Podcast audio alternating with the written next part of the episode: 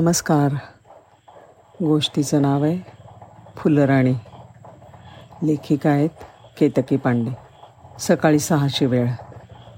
माई अंगणात रांगोळी काढत होती. तेवढ्यात एक कोवळा आवाज तिच्या कानावर पडला.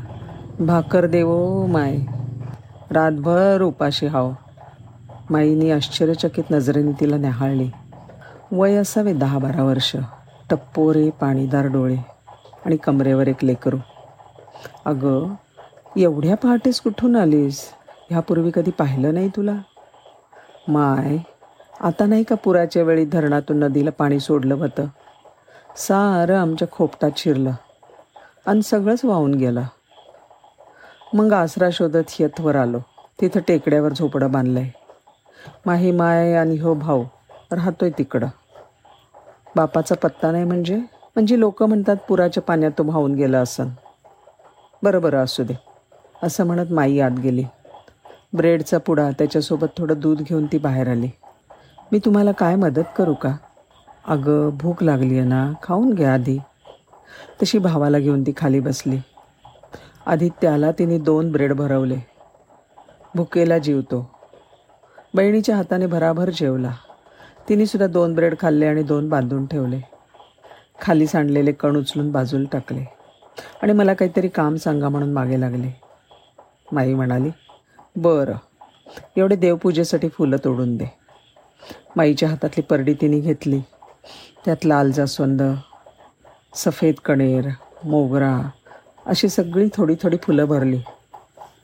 आणि आधी गोळा केलेली पारिजातकाची फुलं त्यावर ठेवली. जास्वंदीला एक फूल राहिलं होतं ते तोडलं. माईला वाटलं तिचा हात पुरला नसेल. मोगऱ्याला सुद्धा दोन तीन फुलं शिल्लक होती. ती तिकडे वळली तशी. ही मुलगी म्हणाली राहू द्या की तेवढी फुलं. माई माय म्हणते की समधी फुलं तोडून आहे फुलं म्हणजे लेकरं असतात ना झाडाची. समधीच तोडली की झाड कसं तरीच दिसतंय. माईला तिची ही कल्पना आवडली. नाव काय गं तुझं? राणी. केवढीशी पोर. पण समज किती? आणि टापटीपपणासुद्धा केवढा? मदतीला तत्पर. दुसऱ्या दिवशी सकाळी तेच. सहा वाजता ही माईच्या आधीच हजर. तिने माईच्या हातातलं झाडू घेऊन अंगण झाडलं. मनानेच फुलं तोडून ठेवली. मग काही शिळं असलं तर द्या म्हणाले माया मायेला चार कामं मिळालीत. मी बी रोज सकाळी येऊ का तुमच्या मदतीला? फक्त यग भाकरी देत जा. ये ना पण कामाला नको. लहान आहेस तू अजून. रात्रीच येत जा उशिरा. म्हणजे जे उरलं ते तुला ताजं देता येईल. नाही माय म्हणती फुकटची चाकरी बी करायची नाही आणि फुकटची भाकरी बी खायची नाही. शाळेत जातेस? नाही पण थोडं थोडं लिवता वाचता येतं. शिकायचं होतं पण राहिलंच. माई लहान मुलांच्या शिकवण्या घ्यायची. शिकवणीतली निम्मी अधिक मुलं कामगारांचीच होती. मी माईला म्हटलं उगत जीव लावतेस. काही दिवसांनी पळून जातात हीच मुलं. त्यांना शिकवण्यापेक्षा पोटा पाण्याचंच पडलेलं असतं. मजुरी मिळायला लागली की पळतात कामाला. सोन्यासारखी मुलं गती त्यांना कळेल हळूहळू शिक्षणाचं महत्त्व. त्या दिवसापासून ती रोज यायला लागली. तिची अभ्यासातली प्रगती फारच चांगली होती. शिकवणी झाली की ती घर नीटनेटकं करायला मदत करायची. बऱ्याचदा माझी अस्ताव्यस्त पुस्तकं पण ती आवरून ठेवायची. एकदा ती माईला म्हणाली माई मी एवढी काळी का आहे व? का ग? असं अचानक विचारलंस. नाही मग बघते म्या. गोरी माणसं छान दिसतात. त्यांना कोणते बी कपडे छान दिसतात. लोक बी त्यांच्याशी प्रेमाने बोलतात. अगं बाहेरच्या दिसण्यावर जाऊ नये माणसांना. पण लोक दिसण्यावरच आधी जातात ना व?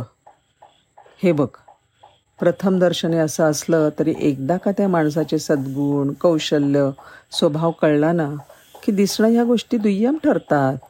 अगं पुरुषोत्तम रामसुद्धा सावळाच आहे आणि कृष्णसुद्धा काळ्या कबींना पाषाणातूनच गोड पाण्याचा निर्झर वाहत असतो. तू इतकी हुशार आहेस इतका गोड स्वभाव आहे. कितीतरी गुण आहे तुझ्या अंगी. कायम हासरी असतेस.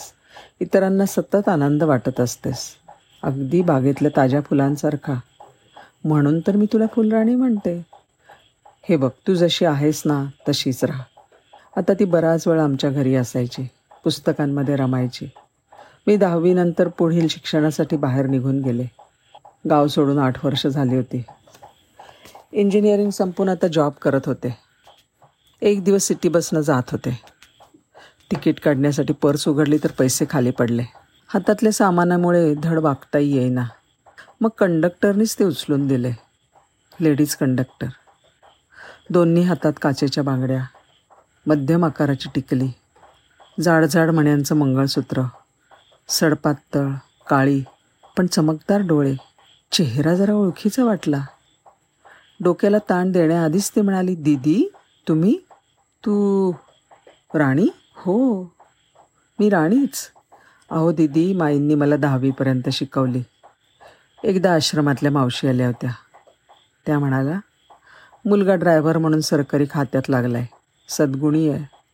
तशीच मुलगी हवे माईंनी माझं नाव सुचवलं आणि लग्न झालं. वर्षातच त्यांचा ॲक्सिडेंट झाला. एक पाय गमावला. त्यांच्या जागेवर अनुकंपा तत्वावर मला नोकरी मिळाली. त्यांनी ही जिद्द नाही सोडली. मला म्हणाले मी घर सांभाळेन. घर बसल्या शिकवण्या घेईन. तू बाहेर पड. खरं सांगू? माईंनी शिकवलं म्हणून आज घर सावरू शकले. ह्यांना आधार देऊ शकले. त्यांचे ऋण आहेत माझ्यावर. त्याची परतफेड मी नाही करू शकत. पण त्यांचं व्रत बाकी पुढे चालू ठेवलं आहे माझा नवरा घरी शिकवण्या घेतो आणि एक वेळ आश्रमातल्या मुलांना शिकवायला जातो. तिचे डोळे पाणावले. कृतज्ञतेने आनंदाने आणि अभिमानाने. धन्यवाद.